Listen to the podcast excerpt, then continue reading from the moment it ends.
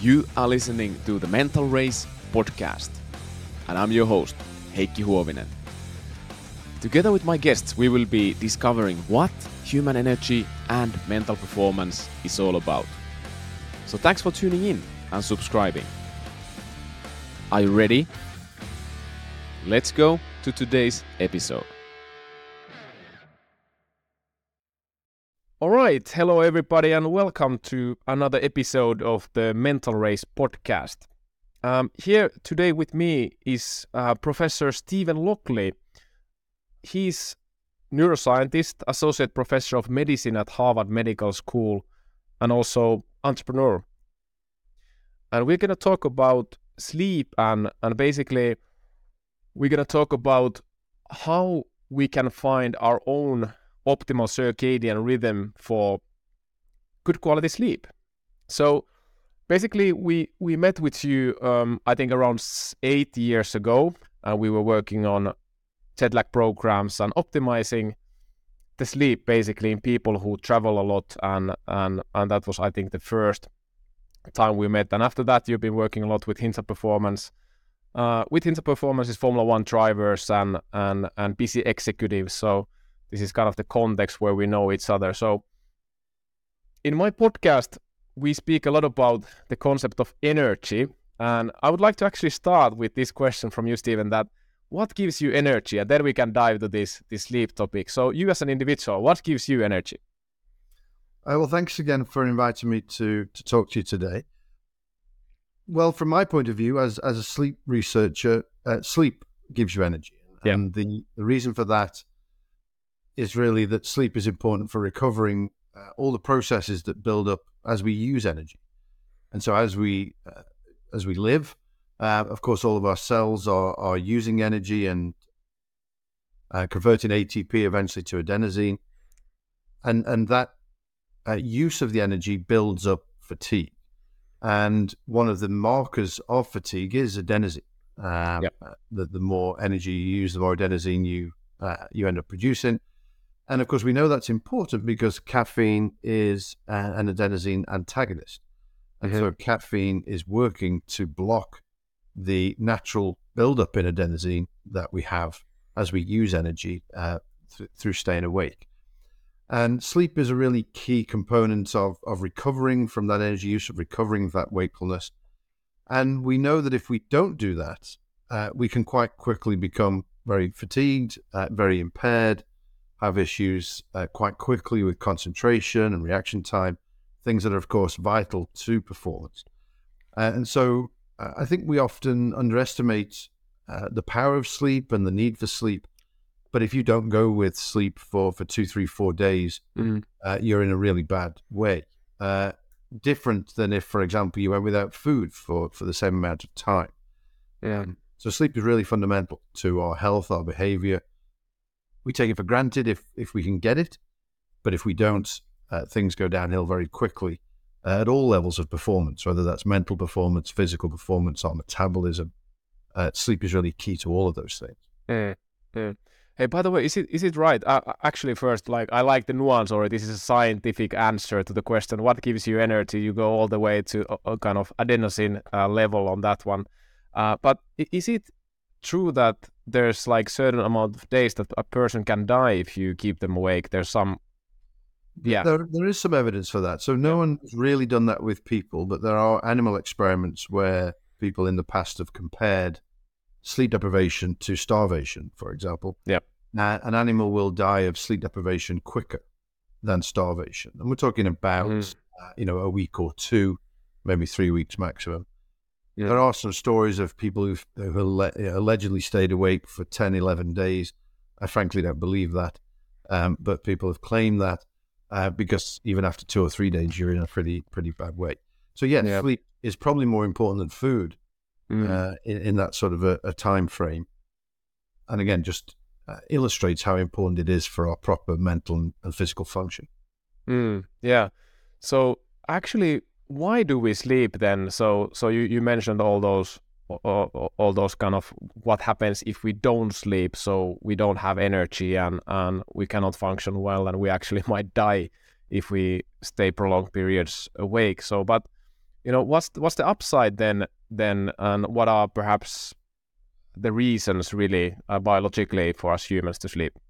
Well, it, that's always the question. Why do we sleep? And and we really don't know the answer. If if we're honest, the sleep field doesn't really know why.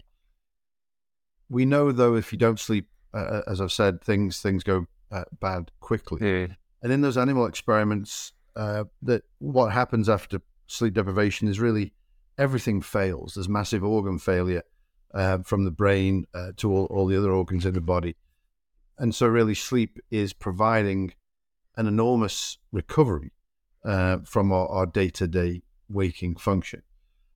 Some of the more specific roles for sleep that have, have been discovered over the past few years are, are essentially around uh, cleaning out the brain. Mm, so as, mm. as, we use energy as we uh, as we stay awake, um, we produce waste products, and and if that doesn't get cleaned out um, by sleep, that's what causes then the, the problems that we experience. So sleep is is probably there to to clean up the brain uh, and body, to allow recovery uh, from, Mm. from wake, and then as well, we think that sleep is absolutely vital in learning and memory. And Mhm. so, uh, some some quite elegant experiments have shown that if you learn something today, your window to consolidate that memory is tonight during sleep. Tomorrow is too late. If you learn something today and don't sleep tonight, you don't learn uh, Mm. what you uh, experience today. And so we think sleep is particularly important for, for learning and memory, uh, which of course has enormous implications for all levels of performance, uh, whether we're talking about uh, muscle memory, if we're talking about intellectual memory. You need sleep to to consolidate that memory. Uh, and again, it's a sort of cleaning out of the brain as well. We we take a lot of information in Yeah. uh, through the day, but we don't remember it all. Um, the brain chooses to to remember the important things, uh, Yeah. get rid of most of, of what we've seen, and so um, we we think sleep is is key to that. So really, uh, cleaning out the brain, recovering brain and body function, uh, encoding our memories, uh, they're two of the leading uh, theories at the moment about what sleep is doing for us. Mm, mm. Okay, okay. Uh, and to, today is a quite interesting day for me because uh, my both two two daughters are sick and they came to our bed and I didn't have so good sleep last night, but I actually kind of took your advice um, on on how, what how you function then in a situation when you don't sleep so well because I think this is part of everybody's life that you know you get poor nights. And a couple of things I did was caffeine little and often. Just before this one I, I took a little bit of caffeine and I, I had a 20 minute nap also also today and is there anything to say about that one and you know what what do you do if you don't get enough sleep okay we established that there's so many things that can go haywire if you if we don't sleep well but hey life is imperfect and we don't sleep always well so what would you say about that Yeah. So if if you know you're going to be sleep deprived, if you've got a you know a very long work day or night shift or, or something coming up where you know you're going to be sleep deprived, then planning ahead and trying to get a little bit of extra sleep before then is useful. You can't bank sleep for very long. Often people talk about sleep debt and, and try to use uh, monetary analogies. It doesn't really work that way because Mm. you can very quickly get into a debt that you, you can't really ever recover from. And I'll give you an example of that in a moment. But um, if you can get a little bit of extra sleep ahead of time or have a nap, for example, before a night shift, a nap is really very good at Mm. blunting that that dip you get in the middle of the night if you're a night shift worker.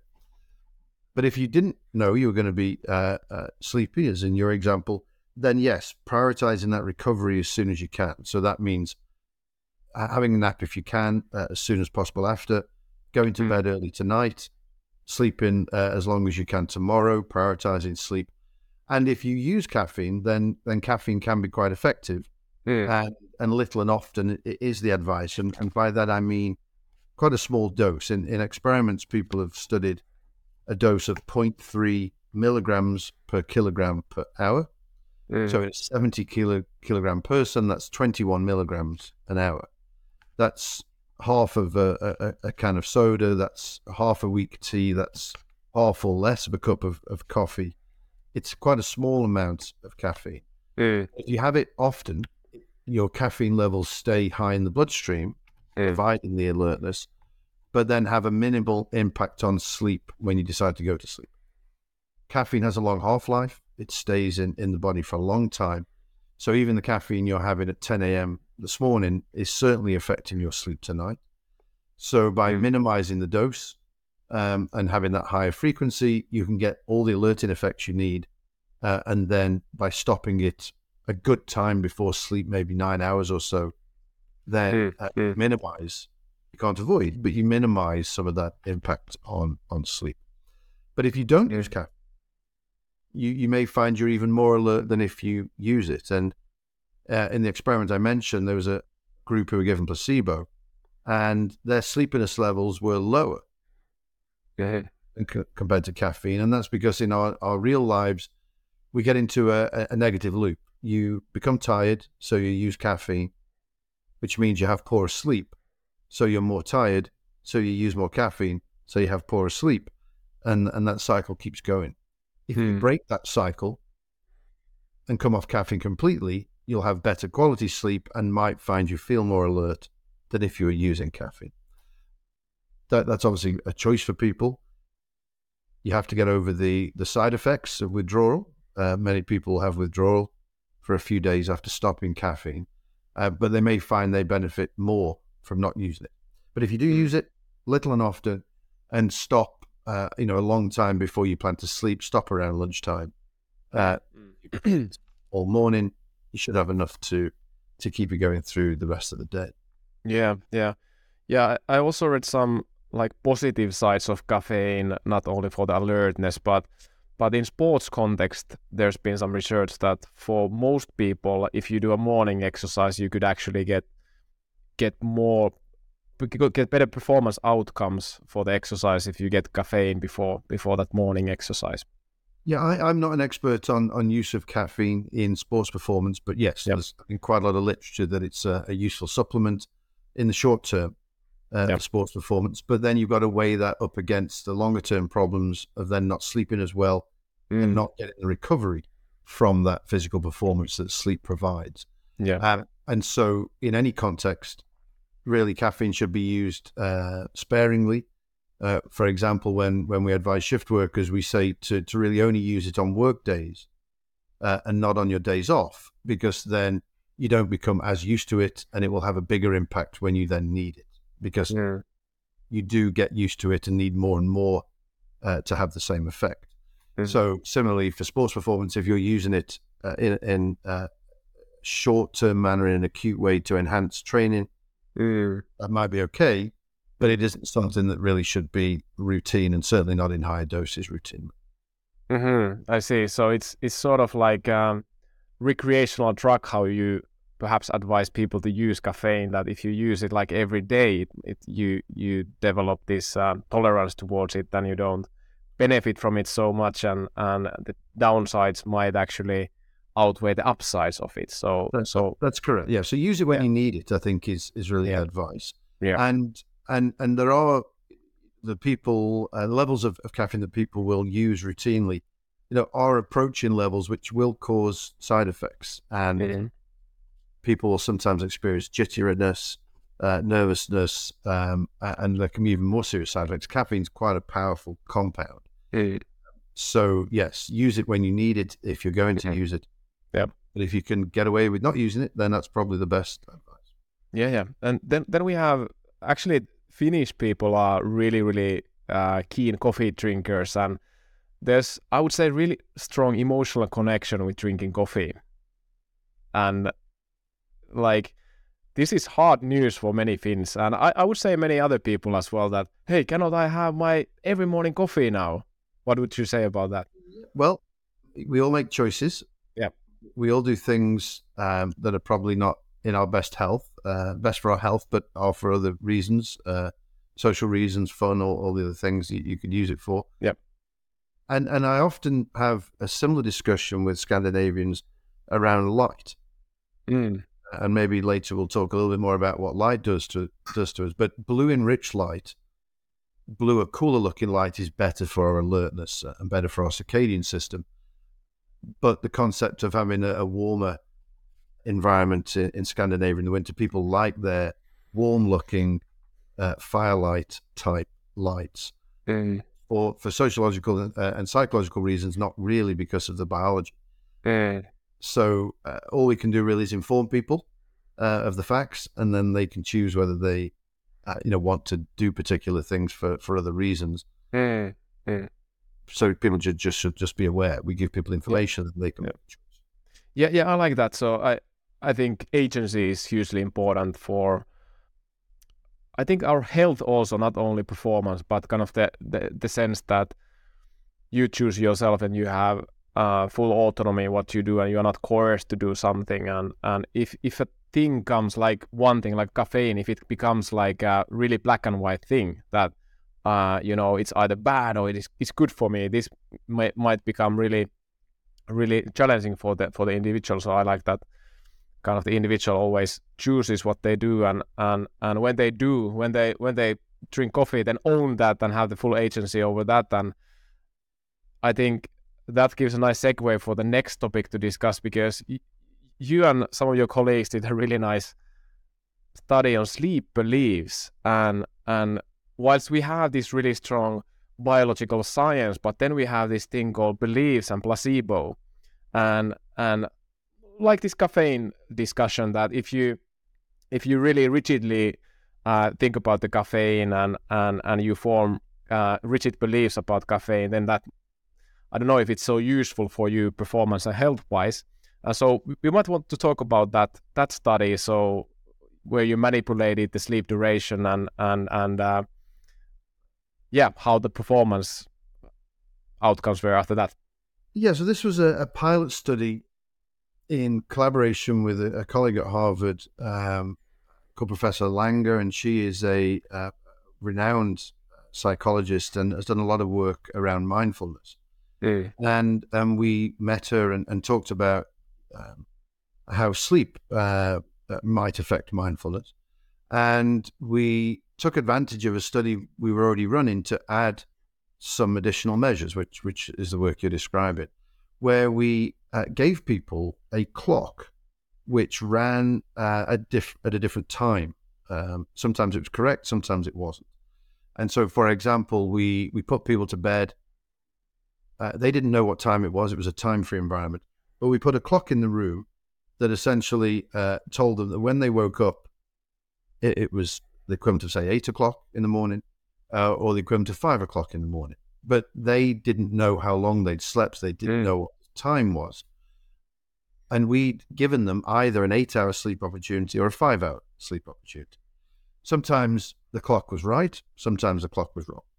And what we found, surprisingly to me, was that when we only had people sleep for five hours, but we uh, indicated that they may have slept for eight, their performance was better than when they slept for five hours and it, they were told essentially it was five hours. And so, just by people thinking that they'd slept longer, their performance the next day was improved. And we measured that using a fairly standard reaction time test. And but what was surprising for me is that we also looked at brain activity patterns, and you can measure brain activity while people are awake to give you uh, an idea of how sleepy or alert the brain is. Mm. And uh, they not only performed better, but the brain activity patterns were the same as someone who was actually more alert. Mm-hmm. And so this was a, our first study in this area. It was a pilot study. Um, it wasn't perfectly designed, but it really was quite surprising to me because yeah. as, as, a physiologist, um, I'm expecting the physiology to, to rule the day, um, no matter what yeah. you think. Uh, but that wasn't the result. So uh, we'd like to do more in that work, and we are trying to do more work uh, in this at the moment, um, looking at how well or or badly um, people can perceive their sleep duration, um, and then what impact that has uh, going forward. and there is already an area of research around this, uh, something called sleep state misperception, which is one of the reasons uh, that, that people suffer from insomnia. Um, some patients with insomnia sleep quite a long time, but don't think they have. Mm. And then complain of, of being an insomnia, complain of not being able to sleep, uh, and, and complain of having a disorder and seek treatment, But when you measure them in a lab, they sleep pretty well. And so there is this disconnect sometimes between what we think we've done and what we've actually done. And that can be clinically relevant, for, for example, for these patients. So mm-hmm. understanding the, the relationship between perception and, and, and physiology, I, I think is uh, an interesting and important area. Something we're only just starting, but I think it's uh, an interesting finding. Mm, yeah, yeah, yeah.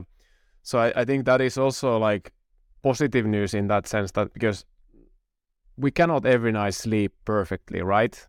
So that's like also physiologically speaking, you can be ready for good performance uh, on the next day, even if you sleep sometimes five hours. Potentially, I mean, th- yeah. this is where we, we get into a, um, a, a philosophical discussion as well mm. about um, about um, personal responsibility and, and our subjective um, abilities. And and you'd mentioned earlier, you know, about having autonomy, about being able to decide mm. uh, for yourself what you do.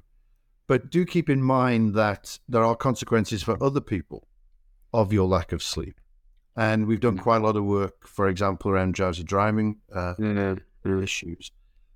And you can think of, of this um, as secondhand sleepiness in the way that we, we often have thought about secondhand smoking, which is driven public smoking uh, away. If you stay up all night uh, and only sleep for two hours, and you crash into someone else and harm them, you are responsible for that. Yeah. Because that was avoidable and prevented. Even if you think you're doing well, the physiology would, would be, uh, and the court case would describe the fact that, well, you've only slept two hours, you're not performing well, uh, you've caused the accident. And this is where it gets quite difficult to rely on subjective ratings. So often in many experiments, we ask people their level of sleepiness subjectively uh, on a scale, and then we measure their performance objectively. And quite often, people think they are much less sleepy than they really are. Mm, mm. And even in some experiments, their performance is getting worse and worse, but their subjective ratings of sleepiness get better and better. So there can be a very big disconnect between your self assessment and your objective performance. And that can be a problem. Mm. And, and, you may have experienced a little bit of this, um, not quite the same, but a similar sort of feeling. If you've ever stayed up all night, um, you can sometimes uh, have that second second wind in the morning, but you also get a little bit of, of overactivation of mania associated with sleep loss. Mm-hmm. And that's sort of what part of what I'm referring to, but sort of more in your day to day life. The brain may do something to, to to keep you going by making you think you're doing okay, even though you're not really. So, you know, th- there are some absolutes. You know, we certainly don't want you driving uh, after two or three hours of sleep, mm. even if you think you're doing well, because you will then impact other people. So that autonomy is all, all well and good as long as you would only harm yourself, then you have that choice. But mm. when you could harm others, uh, we do need some some guidance uh, and some uh, rules around what is considered adequate sleep. Yeah, yeah, yeah. So, so sort of, you could get away with one night of poor sleep. But what would you say about, let's say, a quite typical client of mine might say that I only need six hours and I can push through, and uh, and perhaps like you were saying that the self-reported sleepiness might not be accurate that they might, might be actually more sleepy than they uh, think they are uh, with that six hours of sleep. So, so my question is that like how many days of six hours uh, let's say this person sleeps six, uh, six hours and they really really believe that they slept really great and really well and and based on your kind of sleep belief study you might say that the next day is okay for good performance. Uh, could you say that? Uh, based on that one study or well no i, I wouldn't say based on our one study okay that's yes that's what our, our single study implies but but it was a pilot study yeah, yeah, yeah the bigger body of evidence in, in the sleep field over many decades tells us that you are impaired even if you only have one night. Mm-hmm. Okay. So there have been a, a few studies trying to quantify the, this buildup, and and back in the early 2000s, uh, two research groups, uh, a, a, paper by uh, Professor Hans van Dongen, uh, another paper by Professor Greg Belenky, uh, looked at either uh, four, six, or eight hours of sleep a night, or three, five, seven, and nine hours a night. Very similar studies. And just to describe one of those, if uh, you sleep six hours a night for two weeks, after those two weeks, you are performing at the same level as someone who's been awake for 24 hours straight. Mm-hmm. In this experiment, they had one group who didn't sleep for three days and had people sleep either four or at least be in bed four, six, or eight hours a night. So, six hours a night for two weeks, you build up a sleep debt over time, and it's the same as being awake for 24 hours straight uh, by the end of that. If you only have four hours in bed, you reach that level after a week. Mm. And but after two weeks of only four hours sleep a night, you're the same as if you'd been awake for two to three days straight. Now, when subjective ratings were measured in those same people, that didn't reflect the objective performance at all. They thought Mm-hmm. we were doing fairly well throughout the whole thing. Now, that was a, a sort of um, a, a stable sleep deprivation, if you like, where they got the same sleep opportunity every night. We published another experiment a few years ago where we varied the sleep debt by giving you 10 hours tonight and then two nights with three hours of sleep, then a 10 hour, 3 3, 10 3 3. We did three cycles of 10 3 3. Mm. And as you'd expect, at the start of the study, 10 hours of sleep a night, people do pretty well. Then, if you only give people two nights uh, with three hours of sleep, they perform badly, they get worse. Then we gave them a 10 hour recovery. They looked like they recovered. But when we re challenged them with two more nights of three hours, they jump back up to a much higher level of, of performance problem than you would have predicted if they were recovered.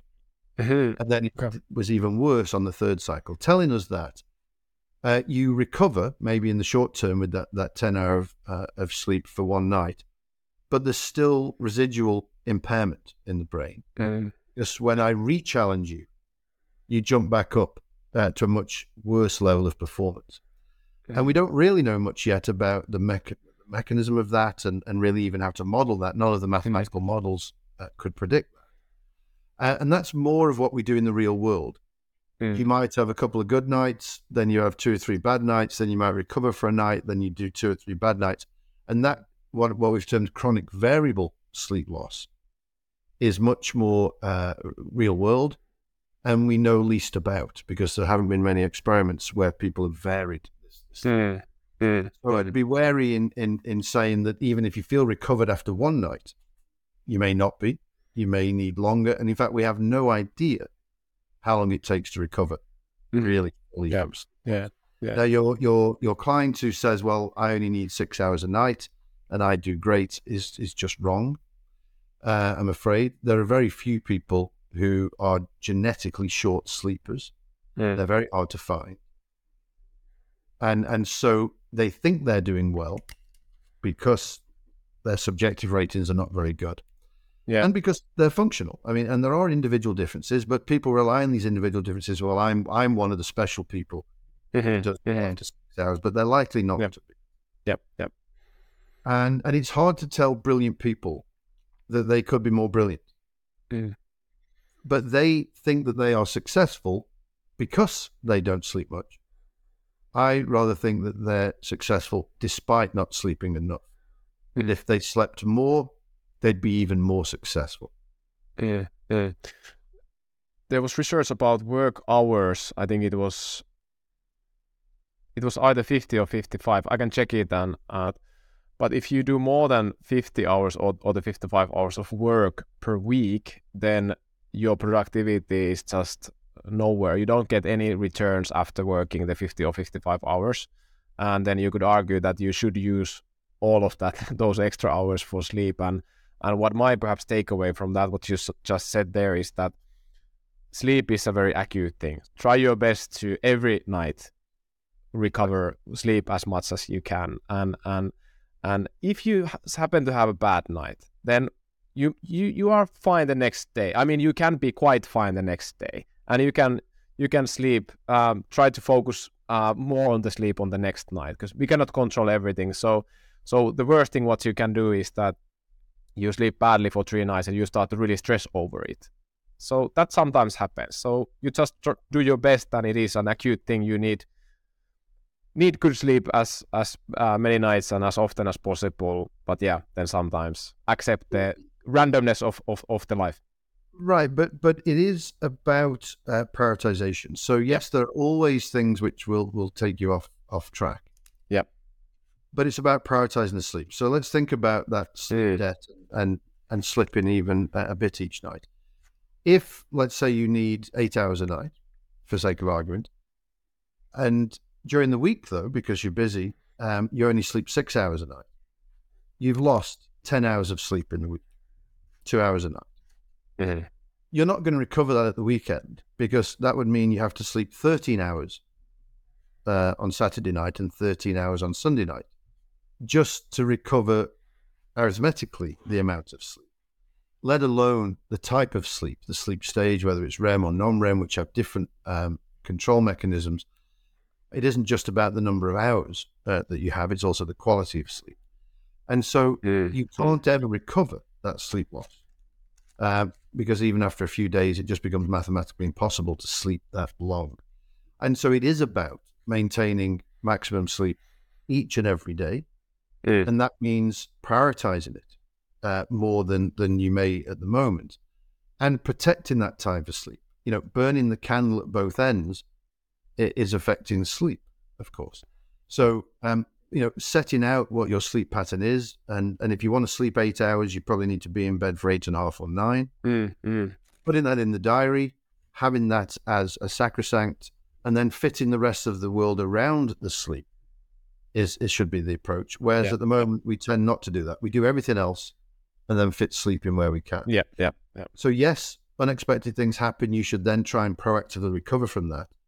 But you need to give yourself the right baseline and the prioritization of sleep um, first and foremost. And Mm. you know, th- think of it like a, a diet as well. Yep. So you say, well, I'm going to recover at weekends, uh, but I'm going to, you know, not sleep much in the week.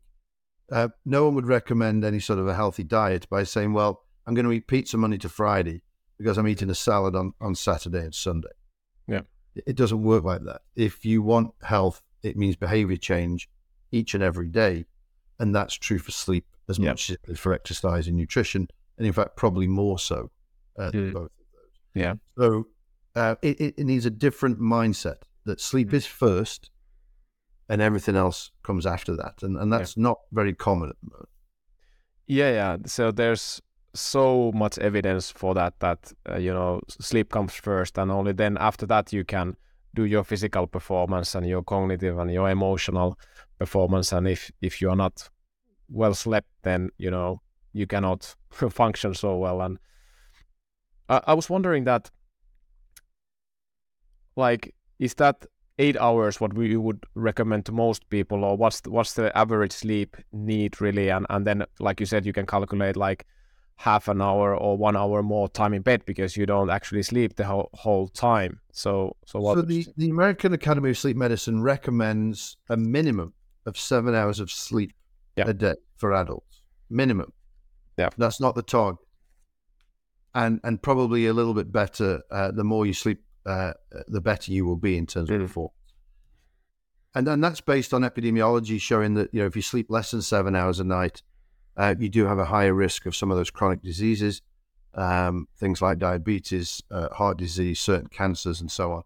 Um, and so your your colleague who says, "Well, I'm doing great uh, uh, uh, with six hours a night," is certainly increasing their risk of these chronic health problems in later life. I, I would probably aim for a little bit more than than seven. Mm. And, and as you said, give yourself another half an hour or so because you're not sleeping 100 percent of the time. And and the other thing that is key, which is emerging to be more and more important, is stability of sleep. And so we don't yet know the relationship between duration and stability, but there, there is one. We just Mm. can't quantify it yet. And so you should also try and keep as stable a sleep wake time as possible. And that's for that's really to, to interact with the circadian system that you mentioned uh, at the start. Our ability to sleep uh, as well as possible depends on the circadian phase at which we sleep. Mm. And so if you do the same thing every day in terms of your sleep wake cycle, which therefore means the same thing in your light dark cycle, because when you're awake, you're seeing light. When you're asleep, you're in the dark. that will recalibrate the circadian system so that you have a more stable entrainment or stable synchronization of the Mm, clock, mm. Which will then make sure sleep is occurring at the right circadian time. Yeah. So um, I even you know even if you're getting eight hours a night, but it's changing all the time, that's not healthy either. Um, you need to reduce and minimize that day to day variability in, in sleep and maximize the duration to get the, the most out of, of, of that sleep uh, episode. So, again, if you're scheduling your sleep, schedule that nine hours, that eight and a half hours in bed, but at the same time every day. Mm, mm. If you then deviate from that, get back on track and, and reinforce that as quickly as possible. And often people will, will do that at the weekends. You may stay up late on a Friday or a Saturday night uh, and then wonder why you're struggling on a Monday morning Mm. uh, even though you've slept for eight hours the night before. Yeah. Well, it's because you've you've re- you've shifted your circadian clock. Yeah. So Yeah. stability uh, and and duration uh, should be considered. Yeah, yeah. Yeah, let's go to that circadian stability soon. But before that, a couple of questions about the sleep need still. So, so how much there actually is like inter-individual variability in that actual sleep? So, so basically six hours. There's really rare, but people from seven to nine hours sleep. So, how much variability there might be? There, there, there is a little variability, and but it's hard to say what you know need is versus versus capacity. And the problem with with this type of research is we are we are all sleep deprived, and so working out what Mm. the real norm is as opposed to the the uh, uh, environmental norm is is is difficult. If we see any light after dusk, we are pushing our sleep later, and we are not sleeping in a in a normal way at a normal time. So to say, uh, if I survey you know a million people who are living in, in a Western culture with electricity uh, at, after uh, dusk, I can pretend that that's normal, and it is normal for that population, but it isn't normal if we didn't have access to electric light. So deciding what is normal is actually quite a difficult question. One Mm. way that researchers have done this is to give people unlimited time to sleep and see what happens. And this has been done with both younger and older people in a, in a range of different patterns. But one uh, study by a colleague of mine, uh, Shantha Rajaratnam, uh, he put young people in bed for 16 hours a day for 11 days. So they were put in bed in the dark at four o'clock in the afternoon, and they couldn't get out of bed until eight o'clock the next morning. And he measured their sleep. And for the first few days, they slept 12 hours, 13 hours, 14 hours. Then it gradually came down until after about a week, these young people, 18 to 30, were sleeping about eight and a half hours a night. And another study by uh, uh, uh, another researcher, a guy called uh, Professor Tom Wehr, he did the similar type of study, different protocol, but got to the same number, about eight and a half hours. A different approach was used in older people where they were given 12 hours at night and a four hour nap in the day, still 16 hours. And they, healthy elderly people uh, over 65, I think, they slept seven and a half hours a night. So, what does that mean? Well, it means that you're you have the capacity to sleep for eight and a half or seven and a half hours a night if you have nothing else to do. Uh, does that represent the need? I don't know. Does that represent the amount you need to function optimally? We don't know because this is done over a week or two, not Mm. over a lifetime. Yeah, yeah. So, I'm sorry to give you such a complicated answer to what Yeah, yeah, yeah. question, but we don't know. But these experiments, in terms of, of capacity, once you've paid off your sleep debt, eight and a half hours for young people, seven and a half hours for old people, that's the sort of target we should be aiming at. Now, Mhm. there is a normal distribution, but as I mentioned before, it's it's it's not common that, that healthy people will be sleeping as little as six or, or much more than nine it is sort of that seven to nine hour range for most of us, unless there's another reason, a sleep disorder, an illness, then, then that might change. Yeah, yeah. And my experience with uh, racing drivers is that they sleep a lot, and especially after race weekends. And you, you mentioned adenosine there, and, and the buildup of adenos- adenosine in the nervous system because of energy metabolism. So when you have been doing different cognitive, emotional, physical effort, and adrenaline builds up in the body, and I noticed that this is a pattern that that the drivers who you could argue that they like if you look at the race weekend in Formula One, for instance, is really, really cognitively and physically demanding as well, both. And and so they they sleep a lot, but they they also like my experience is that they seem to sleep and be able to have that sleep capacity for nine hours every night, also a kind of off the the, the race weekends. And and whilst kind of during the or let's say Sunday Monday night might be your ten hours of sleep because they they just are so tired because of that, and then on the normal days it might be nine hours, and it's easy to have a consolidated nine hour sleep there. And and I think that that is the feedback eh, working with the Hintsa coaches. Uh, you know, that's what I've also been been told that they tend to prioritize sleep and mm. get a lot of sleep. And I think that's because the drivers realize that sleep has such a big impact on, mm. on their performance, especially when we're talking uh, such fine grained differences make, make all the difference, yeah. uh, not only to winning, but also to safety. I, I think they realize that sleep has a big impact on them. And in a way, the, you know, Formula One drivers um, and, and some other athletes who really prioritize, they are our sleep champions because – they're they're not special in that they're the only people in the world who can sleep nine hours, and that's why they became racing drivers. We all have that capacity, mm. but we don't prioritize it mm. mm. Yep. or, or yep. don't have a lifestyle that allows us to, mm-hmm. to do that. Obviously, the yep. drivers are, are given every opportunity to do that, uh, whereas other members of the team might not get the same protected time uh, for sleep.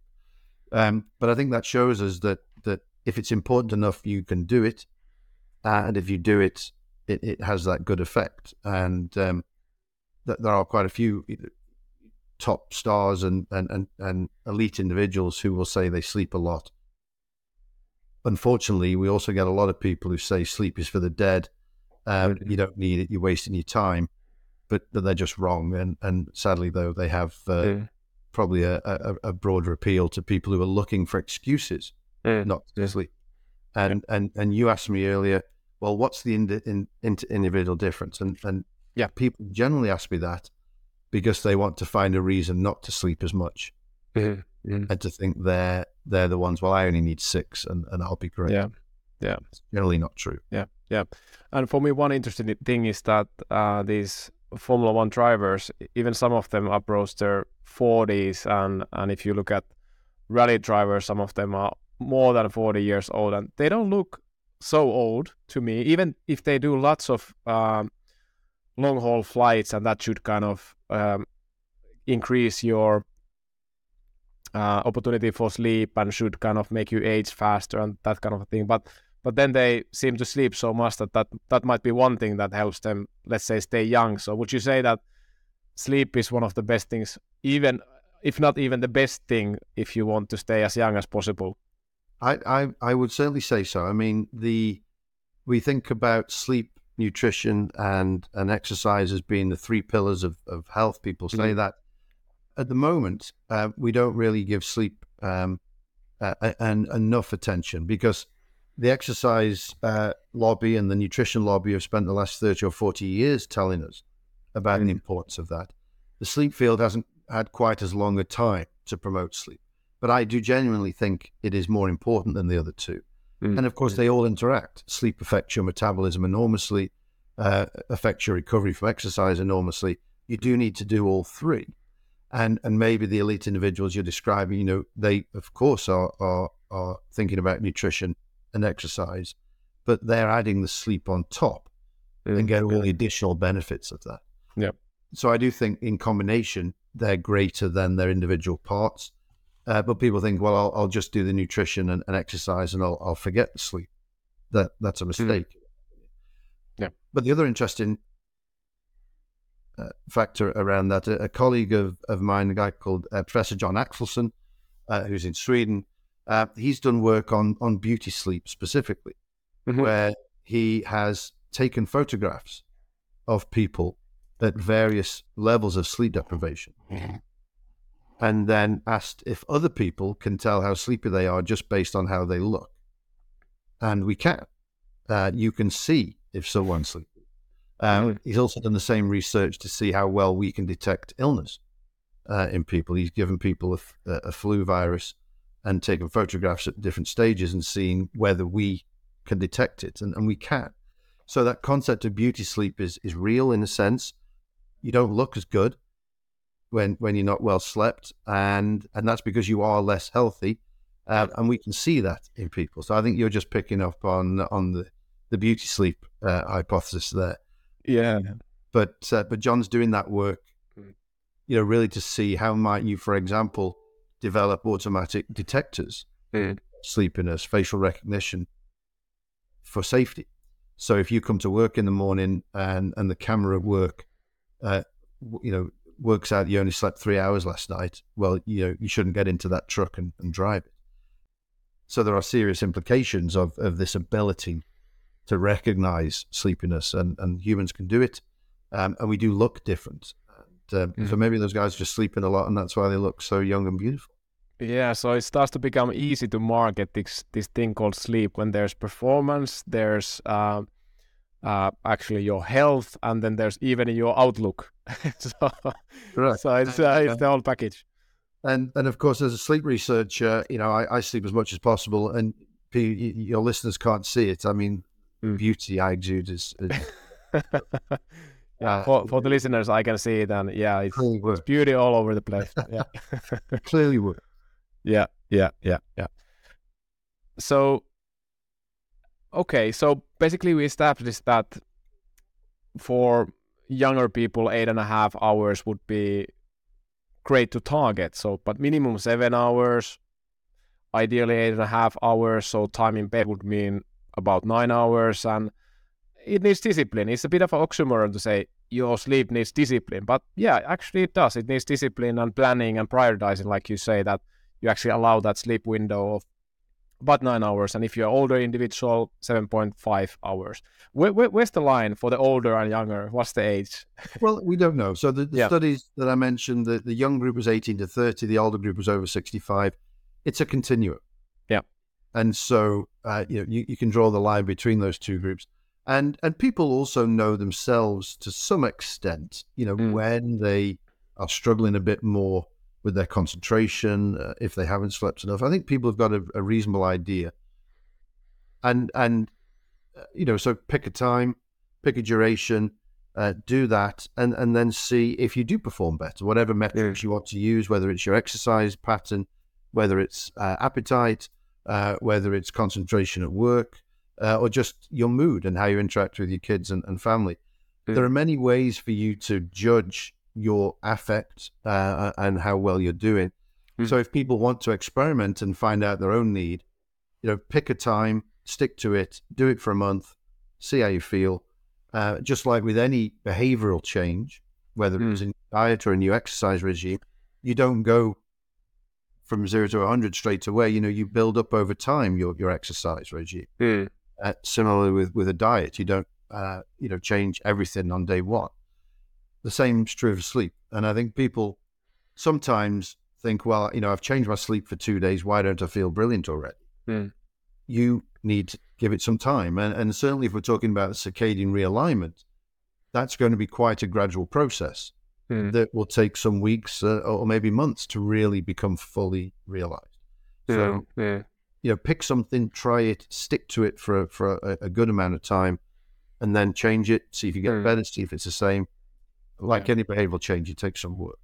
Yeah, yeah, yeah. So basically, uh, I'm I'm doing at the moment this uh, CBTI course, so cognitive behavioral therapy for insomnia, and and basically the advice there is that if all else fails, or if you don't have time for anything else, focus on on stimulus control. So basically, meaning that you would associate the bed with sleep and sex only. So right. so so and and back to your point about it takes time. So so the circadian uh, alignment takes time, but then also forming that relationship with that bed for sleepiness, not necessarily tiredness, but sleepiness takes time. We are very associative beings, and and we need patience and discipline to arrive in a place where we actually manage to sleep well when we provide that sleep window of nine hours where we can actually sleep the eight and a half hours. And perhaps we could go to that circadian alignment uh, side of things now, if that would yeah. be. So so and that I think is a great lead in. Even with the, the CBTI, which doesn't really have much of a circadian focus, Mm. uh, it, it is still a, a process where you're trying to create a more stable sleep environment, a more stable sleep pattern, which is in Yeah. turn affecting circadian rhythms. Stimulus control also means light. Yeah. Uh, light is a stimulant. And so, obviously, CBTI will have uh, a- light avoidance component uh, before you go to sleep, and if you wake up in the night, and and um, and and of course, light is the most important uh, consideration when we're thinking about circadian rhythms, at least the circadian clock in the brain, because light is really the only thing that resets that clock. Mm. Mm. And so, if you see light late into the evening, uh, you're shifting your clock later. Um, it also alerts the brain, which means it's harder to fall asleep. And it's worse than that. Uh, light has a half life, just like caffeine. It's not, not as long. But even if you turn the lights off when you go to sleep and you've been in brighter light, the alerting effects of light continue into sleep. So if you measure brain activity patterns, which tell you about the depth of sleep, then you have less deep sleep for at least the first sleep cycle, the first hour and a half of sleep, If you've been exposed to brighter or bluer light in the hours before bed. So often when we talk about light uh, in, in the evening, we want to avoid bright light of, of any wavelength, and we particularly want to avoid blue enriched white, Mm. Mm. which often is emitted by screens, for about three hours before bed Mm. because you are trying to to prevent that delay in the clock. You're trying to prevent that alerting effect, making it harder to fall asleep, and prevent that carryover of, of the alerting effects into sleep and affecting sleep quality. And and we measure melatonin uh, as a marker of biological time, and melatonin is suppressed by light Mm. Yeah. and it usually starts to come up a couple of hours before before sleep. Now, people think melatonin, the hormone, is is a a, hormone of sleepiness. It's not. It's a hormone of darkness. So in humans, that means sleep because we sleep at night. But rats have melatonin at night, but they run around at night. So melatonin is telling the brain whether it's night or day. But if you see light in the evening and suppress your melatonin, you're telling the brain it's still daytime.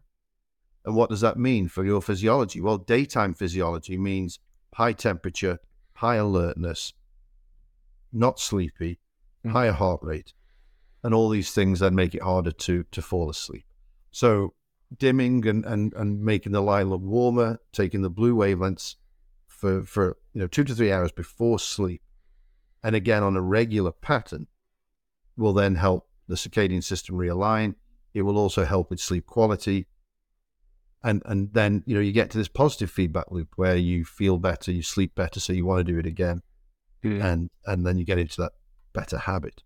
Yeah, yeah, I see. So, so basically, three hours before bedtime would be good to start to limit the bright light. So, what would it mean in practice? And here in Finland, we are entering spring and, and summertime, and obviously we have pl- plenty of light, and winter is quite the opposite. So, what would you say that what is enough, like in terms of intensity of life light? Because if you if you go from full bright and you want to get to a darker, is it enough, you know, to put the blinds on and you still get some light, sunlight perhaps in and is it enough you know to to you know let your brain know is is starts to be nighttime and so Yeah. Yeah. So the the the circadian system, it, it you know is detecting contrast between contrast yeah light levels. If you think about your the, the light entering the eye as a mammal, and it's different for birds and reptiles because the light goes through the skull.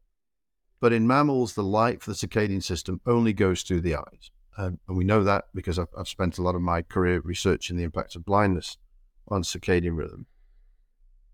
So light only goes in through the eyes. And, and think about what happens when you close your eyes, you block about 95% of the light and you push it redder because it's the light is having to pass through skin and blood. Mm. So you you essentially give the brain a, a square wave uh, uh, of light. You close your eyes, the retina gets very little light. You open your eyes, the retina gets a lot of light. And so you just have to keep in mind sort of how that um, uh, how that pattern relates to the environment. So often people will will will mistake the environment for what's happening at the eye, especially in very northern or, or very southern uh, latitudes. So people will say, well, um, you know, during the winter in, in Finland, it, it's dark for, for a long time each day. But of course, your retina still sees light because you're using electric light mm, mm. Uh, after dusk to extend the, the, the day. We've studied people in Antarctica where, you know, there may not be any darkness for, for a long time over summer, but you create a light dark cycle by pulling down the shades, closing your eyes, putting on an eye mask. Mm. So we need to to yes think about the environmental light, but the important question is what's hitting the retina, and you can control that pretty well. So if you're in a lit environment and want to avoid light, sunglasses, blinds, block out curtains, eye mask. Mm. Mm. If you're in a dark environment and want to create a light dark cycle, turn on the indoor electric lights, use your screens, get that light exposure. And and we have this challenge, for example, in the work we do with NASA and spaceflight, because spaceflight is in a very unusual environment in terms of the light dark cycle. They have to create an Earth day on the space. Mm. Mm. So we do that with a combination of electric lighting and and then eye masks and other things. So yes, if you're in bright sunshine, then pull the blinds down or put on an eye mask or wear sunglasses, then you are creating a contrast between the the the day and the night, and that's mm. what the brain is trying to detect. Okay, so basically you create enough contrast when you put your sunglasses on in the evening. Correct. So yeah. people use blue blocking glasses, which aren't yeah. quite as good as sunglasses. Um, but even if you are in the summer, in the evening, pulling down the shade, dimming the indoor lights, sitting a long way from a screen, mm. just be conscious of that light environment. And it's a little bit like we talked earlier about prioritizing sleep and being aware. Be aware of your light environment mm-hmm. and, and do something proactive to try and improve it. Again, it doesn't have to be perfect every second of every day, but create those bright days, dim evenings, and dark nights. And so that might mean going outside in the day, even in winter, and getting as much sunlight as you can. But if you don't have that, turn up, uh, turn in your electric lights high in the day, in the evening, think about dimming and reddening and avoiding light as much as you can before bed, and then sleep in darkness. And if you don't have a dark room, just use an eye mask. That creates darkness at the retina. Mm. So be aware, try and create bright days, dim evenings, have that contrast as much as you can. And then there are more complex ways you can use different types of lamps that, that are, are bluer in the day and, and, and less blue in the evening. But it doesn't have to be that complicated create that contrast as much as you can. Yeah, yeah. Then yeah. stability. Do the same thing every day as much as possible. Mm. Okay, so again here, like proactive planning that the sleep window, perhaps optimal case the nine hours, um, but then before that intention to go to bed, you would start by dimming down, so sunglasses or putting the shades, and then that would be that would would be good. Also about these other kind of stimulants and stimulant control, we talked about caffeine and okay, you're saying that probably morning coffee also is going to impact on the on the night sleep. So that's something to not not to have every day, but some when you need it. That's the advice there basically on, on, on caffeine. What about other stimulants? What you should be kind of thinking about? Alcohol is an obvious one, of course. Yeah, so I mean, we you know that's pretty straightforward. Alcohol, nicotine, uh, th- these are uh, stimulants as well, and of course, the closer to bed, the worse that's going to be for your sleep. Uh, exercise is also a stimulant. Yep. And so, exercising close to bed is, is not really advised. We usually say, you know, try and uh, not to exercise within five or six hours of bed, which for many people is difficult uh, because that's when they have the time to exercise. Mm. so again, it's about knowing this, understanding this, and try and minimize it. Of course, uh, people drink. We drink socially. I, I, I do as well. Uh, so I'm not saying to people never drink because it's going to affect your sleep.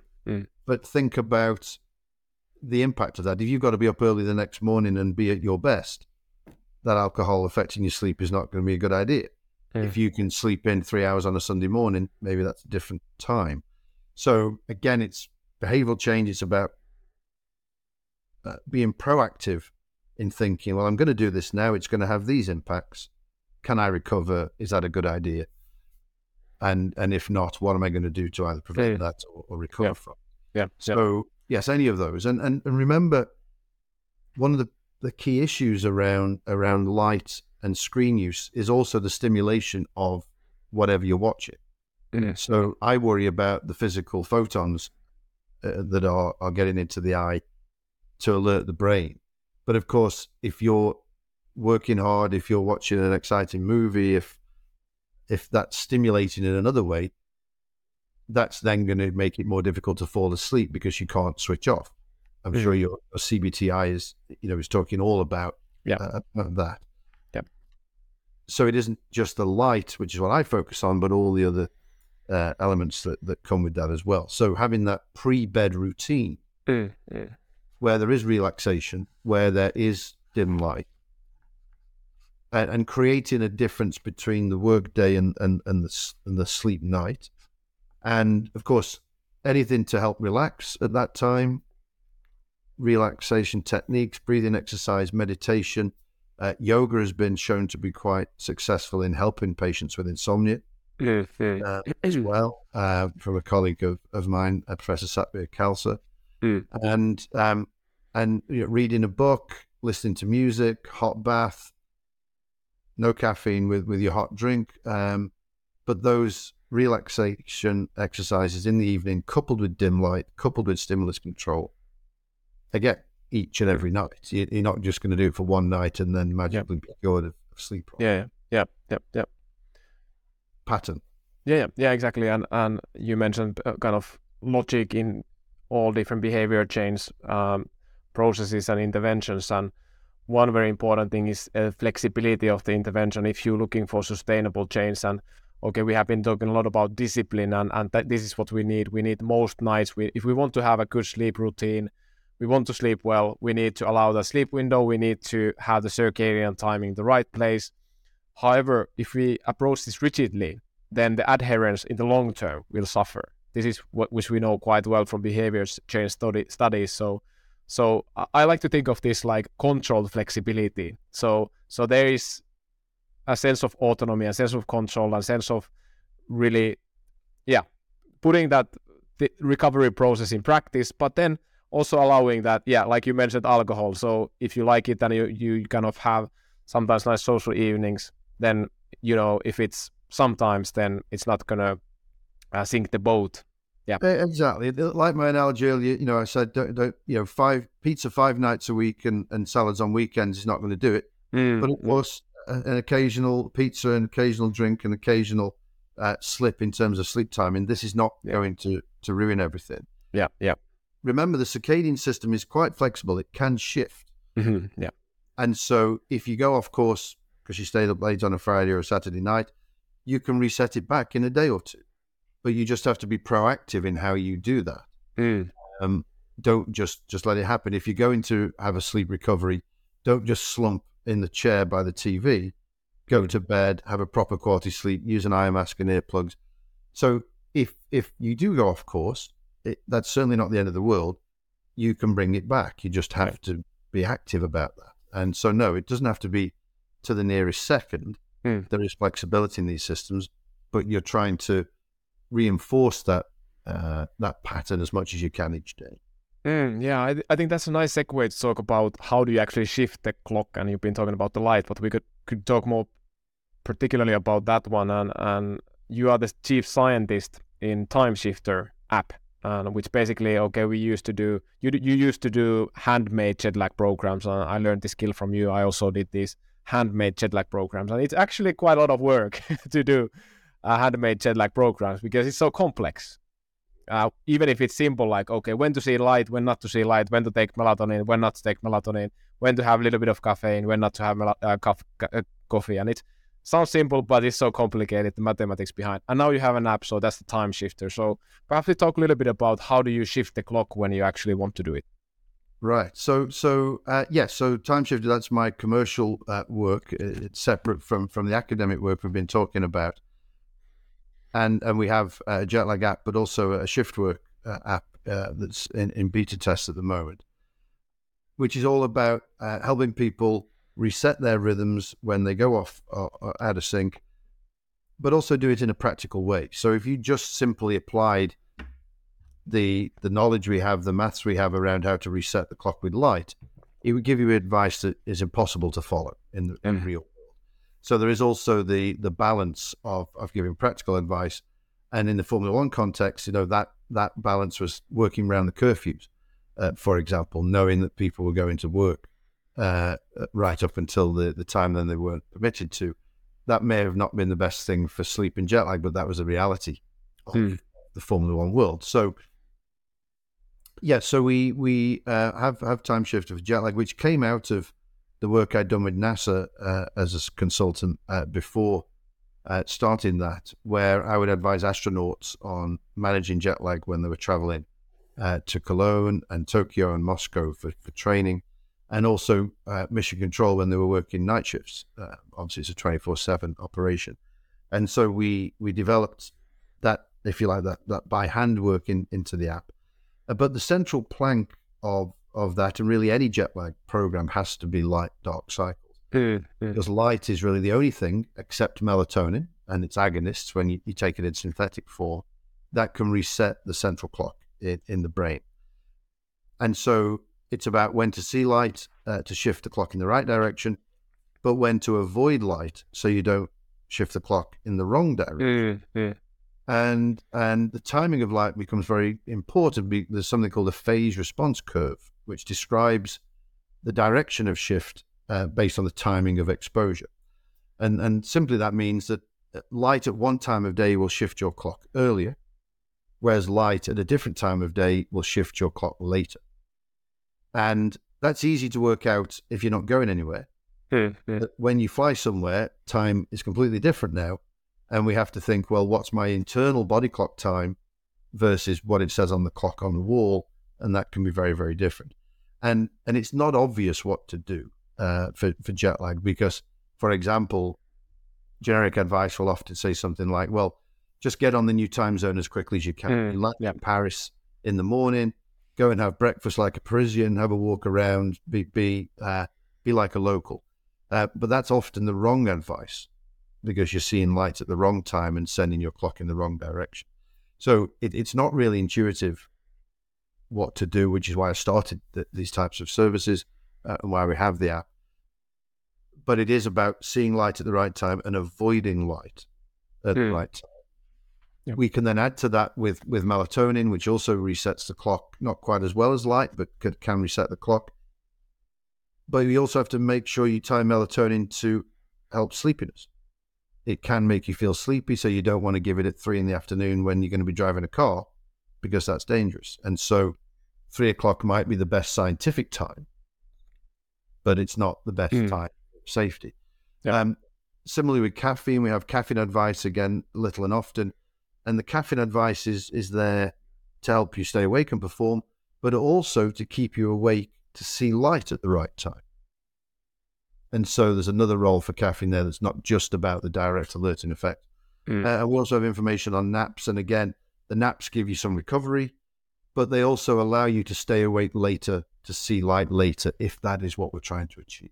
Mm. So even though it looks like a pretty simple uh, set of instructions and it is a, a nice, uh, simple interface, there's a lot of complexity in the background working out mm. how to time things, mm. how different advice interacts with each other yeah. And then, you know, how to do it in a practical way that doesn't require people to mm. to do crazy things.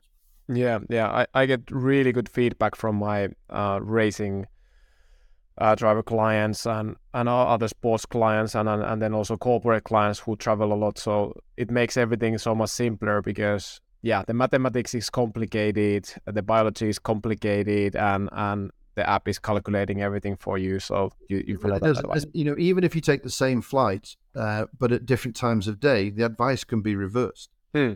So even if you always fly from New York to Paris, and they've done it a thousand times, if you then take a morning flight instead of an evening flight, it's all different again. Yeah. And so the app handles that uh, immediately for you, but it is quite hard uh, to work it out for yourself And then if you change anything, Mm. it's gone, you know, and you've Yep. got to start all over again. So Yep. I I think it is a, a fairly straightforward thing for people to use. Yeah. Um, and people will find their own tricks and tips as well in that, you know, as they do it often, they'll work out, well, that works for me. Well, that isn't really so good for me. Yeah. That's okay.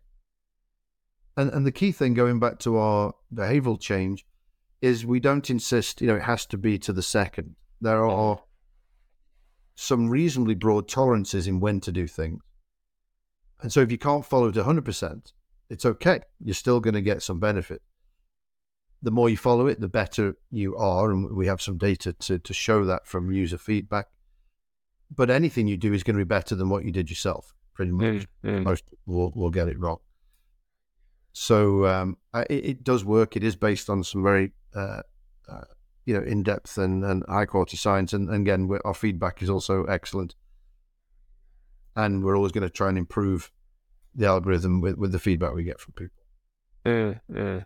Yeah. Okay. How about the individual differences? So, so the app also takes this into account when you do a do a program with with that Timeshifter app, so that if you're a morning type of person or evening type of person, and perhaps we take this to the context of uh, everyday life of of people. That how what kind of advice you would give to people who are really morning types and who are really evening types that how they how they should treat like seeing light and not seeing light and perhaps before that, answering that question uh, what is in the first place individual differences in this morningness eveningness or something in, in between Yeah. So so morningness, eveningness is sometimes called chronotype.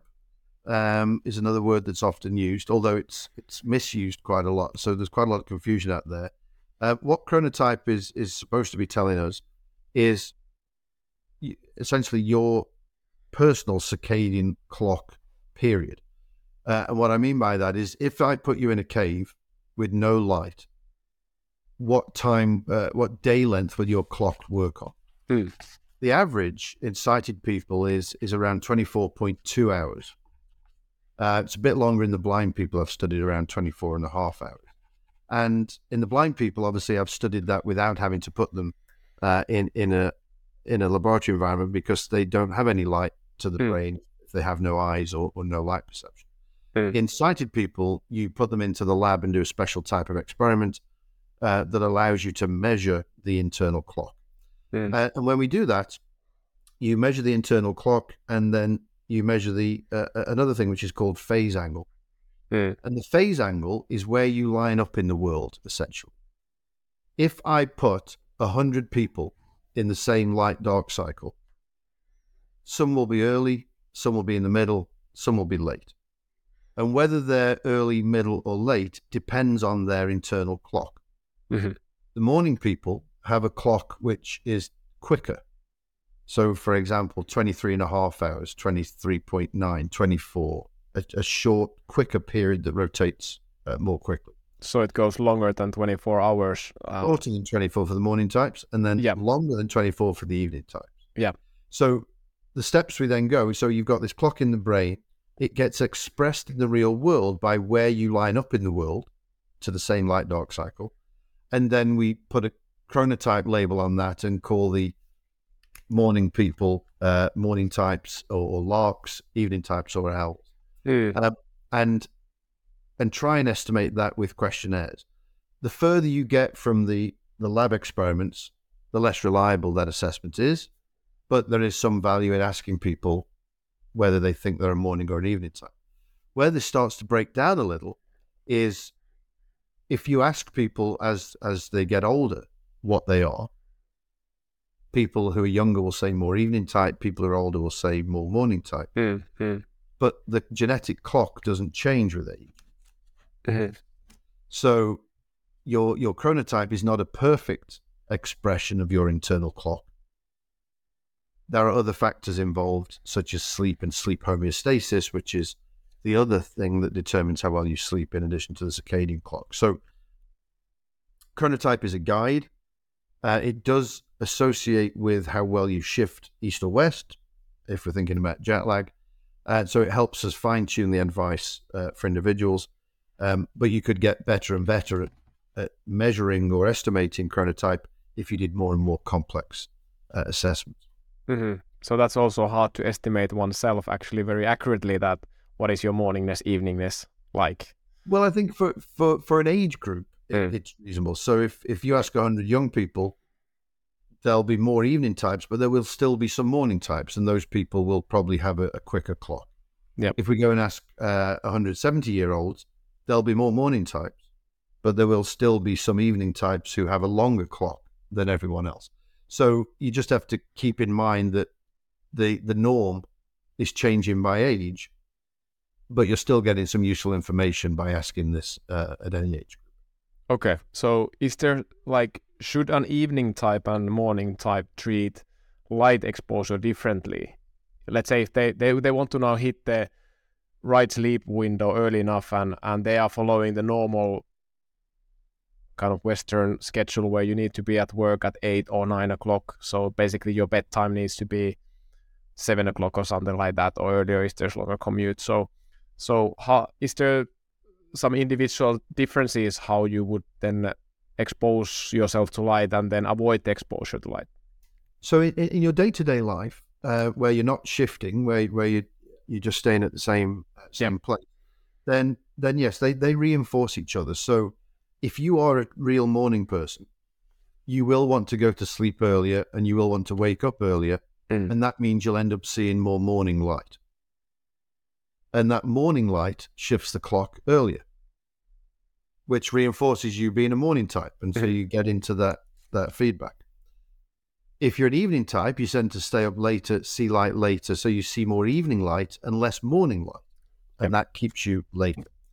So it's sort of a self a, a, a self fulfilling prophecy in a way in, in, in the light you see based on your chronotype Mm. until you want to change something, and then the timing of the light would be different for for those two groups because their clocks are different at different times, so the light timing has to be different to shift them, and that's what we take into account. Uh, for example, with the apps. Mm. Mm. So when you're shifting people, then whether you're a morning or an evening uh, chronotype determines the timing of light. Mm. Sometimes people will say that well, morning light's more important, but but it isn't. For the evening types, evening light is more important, and and in fact, you would entrain to a, a light given at any time of day. If I put you in a cave again, and just gave you a pulse of light at two in the afternoon, everyone would synchronize to the light at two in the afternoon. So there's nothing magical about morning or evening light. It's just about how you are exposed to light relative to your internal clock. When we live in the light dark and normal light dark cycle, we Mm. happen to be at a certain phase angle, uh, which uh, determines our, our light exposure. Yeah. But there's nothing magical about morning or evening light. It, it depends on the context. Mm. Okay, so if you're an evening type, so you would benefit more from seeing evening light actually. Well, you reinforce your eveningness, which, which Eveningness, yeah. is where your your clock naturally wants to be. Yeah. And that's all well and good unless you have to get up for school or work Yeah. in the morning. Yeah, yeah. And that's where we develop circadian sleep disorders, not because there's anything intrinsically wrong with, with an evening type, Mm. but if you force an evening type to get up too early, you create a disorder. Mm. Society creates a disorder. Yeah. Uh, and that's often what happens with teenagers whose clocks are naturally later Mm. um, Mm. and in fact doesn't turn around until their early 20s. Uh, yet we force people to to go to work uh, and go to school too early for their circadian, Mm. and that then causes uh, problems. Yeah. And so there are circadian disorders, but if you could live absolutely freely, you wouldn't have circadian disorders because you would just live on your natural time. Yeah, yeah, yeah. yeah. And I guess the good news here is okay. The bad news that society creates this uh, preference for morning types, and and the evening types might suffer. However, the good news is that you can create your own light dark cycle, right? So so then, what's the advice on that? You're an evening type, and you actually need to train yourself to be more morning type. So actually, you're not changing the typeness, but you are changing the light dark cycle, right? Right. So, so you can do that to a limited extent because if you're an evening person and have a long clock, Yep. the clock is always going to try and push you later, push you later. You can try and counteract that by changing the light dark exposure. And certainly we know we can do that because if you fly from, from Helsinki to Japan, you will eventually adapt to Japanese time. it might take you weeks if you're not using, uh, you know, advice like mine. But Mm. uh, you will eventually adapt. So the system will eventually adapt, and so an evening type could eventually adapt to to an early job. Yeah. But you have to then be exposed every day to that dimmer light in the evening, Mm. uh, but do it each and every day because if you stop on the weekends, you start to go back again. Mm. Yeah, I see. Uh, Yeah. And that's the problem for, for, for shift workers as well. You can theoretically adapt to shift work, but you never really do because you have days off, you want time with your family, you're not going to do the same thing every day, you're not going to become fully nocturnal as a night shift worker. So the biological system can shift, but the real world gets in the way. And, and that's what happens to a lot of evening types because you, you don't want to go to bed early, you don't feel sleepy early, you don't and Mm. see light early. Um, so there is always this sort of internal battle. Uh, Yeah, and you're right, society favors morning types, this idea that getting up early is somehow morally superior. Mm. Um, you're missing the best part of the day. Parents kicking teenagers out of bed. This is all bad. Mm. Hopefully, people can uh, in the future have work schedules that are better for their own schedule Mm. but many people can't, and certainly Yeah. school children don't get to choose Yeah, uh, when they yeah. go to school. Yeah, yeah. It has impact. It has a, it has a real impact on them. Yeah, yeah, yeah. I can see there's more and more freedom in the workplace today. However, majority of the people cannot decide when they actually go to go to work at the moment. Um, so, w- what's the rate of morning people versus evening people? Like twenty four point two is the average internal clock. So, so what what's the average? Uh, what's the what's the yeah proportion yeah, so of you, you will have slightly. Uh, I mean, uh, you know, if that median is there at twenty four point two, over we've got we've got fifty percent longer and fifty Mm. percent shorter. So you do get a fairly normal distribution of Yeah. of morning, intermediate, and and evening types. Mm, But I said that changes with age. So in a younger Yeah. group, you have more evening, and older group more morning types. And and most people are somewhere in the middle. Um, obviously with that normal distribution. So there there are most people who you know are, neither, and, and they can probably fit quite well into uh, our, our typical social schedules. It's people at the extremes who tend to to have the, the bigger problems. Yeah, yeah. Okay. Great. So we talked about sleep quantity in the beginning, quite a lot about that. We touched on sleep beliefs and and and how behavioral change wise it's good to have that flexibility there as well and and and and, and not just being rigid, but there needs to be that discipline if you want to sleep good and if you want to be a champion, it's good to become a sleep champion because that's really the the necessary requirement for that one. And we also need that stability of the sleep. So the circadian timing is important and and sleep, seeing light in the morning is is good for the it's good and easy and nice for the morning types. It works really well. But also for the evening types, it's if they need to wake up early, it's good to see the uh, morning light so that they can actually fall asleep in the good time in the evening and then be be alert in the morning the next day. And then avoiding the evening light is actually good advice for all of us and and optimally three hours before bedtime, uh, avoiding that that light or getting that um, uh, dimmer conditions, so wearing sunglasses. And and by the way, this was always one of the advice in the jet lag programs to wear sunglasses in the airplane if that's the right timing. And Right. and it, it's not because the clients are always rock stars, but because they are following a jet lag program. So Correct. which they also might be, but but there's also a, a biological reason behind. Okay, great.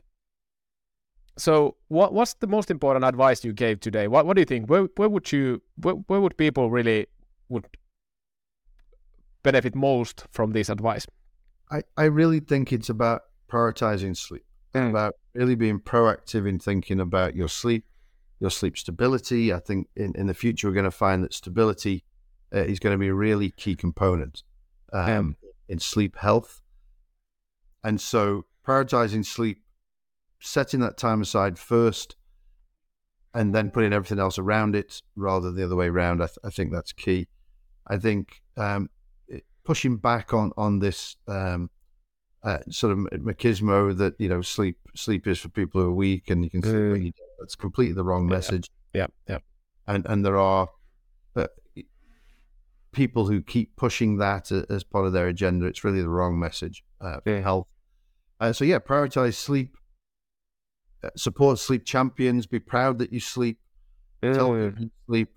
Um, you know, this is a good thing. It's not being lazy. It's not missing Yeah. the best parts of the day. You're doing a, a very important uh, and proactive process for your health, and particularly for mental health. And, and we haven't Yeah. really touched upon Yeah, that yeah. here.